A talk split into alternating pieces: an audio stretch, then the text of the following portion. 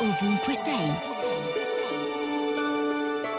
Questa mattina mi sono svegliata, sono andata alla finestra che avevo lasciato aperta per la notte e ho respirato l'aria fresca. Un respiro profondo e lento, mentre ammiravo il cielo e provavo a scorgere la luna. E ho pensato alle parole che mi ha scritto ieri un'amica. Diceva che non crede ai miracoli, o meglio, che gli unici miracoli a cui crede sono i cambiamenti. Nemmeno io credo ai miracoli. Quanto ai cambiamenti, mi trovo proprio ora in un turbinio di eventi inaspettati e non tutti deliberati, come dice la mia amica. Tutti però mi stanno facendo un gran bene. Credo abbia a che fare con l'avere fortissimamente voluto mettere in moto delle energie e dei movimenti. Adesso non mi resta che guardare, sorridere e seguire la luce.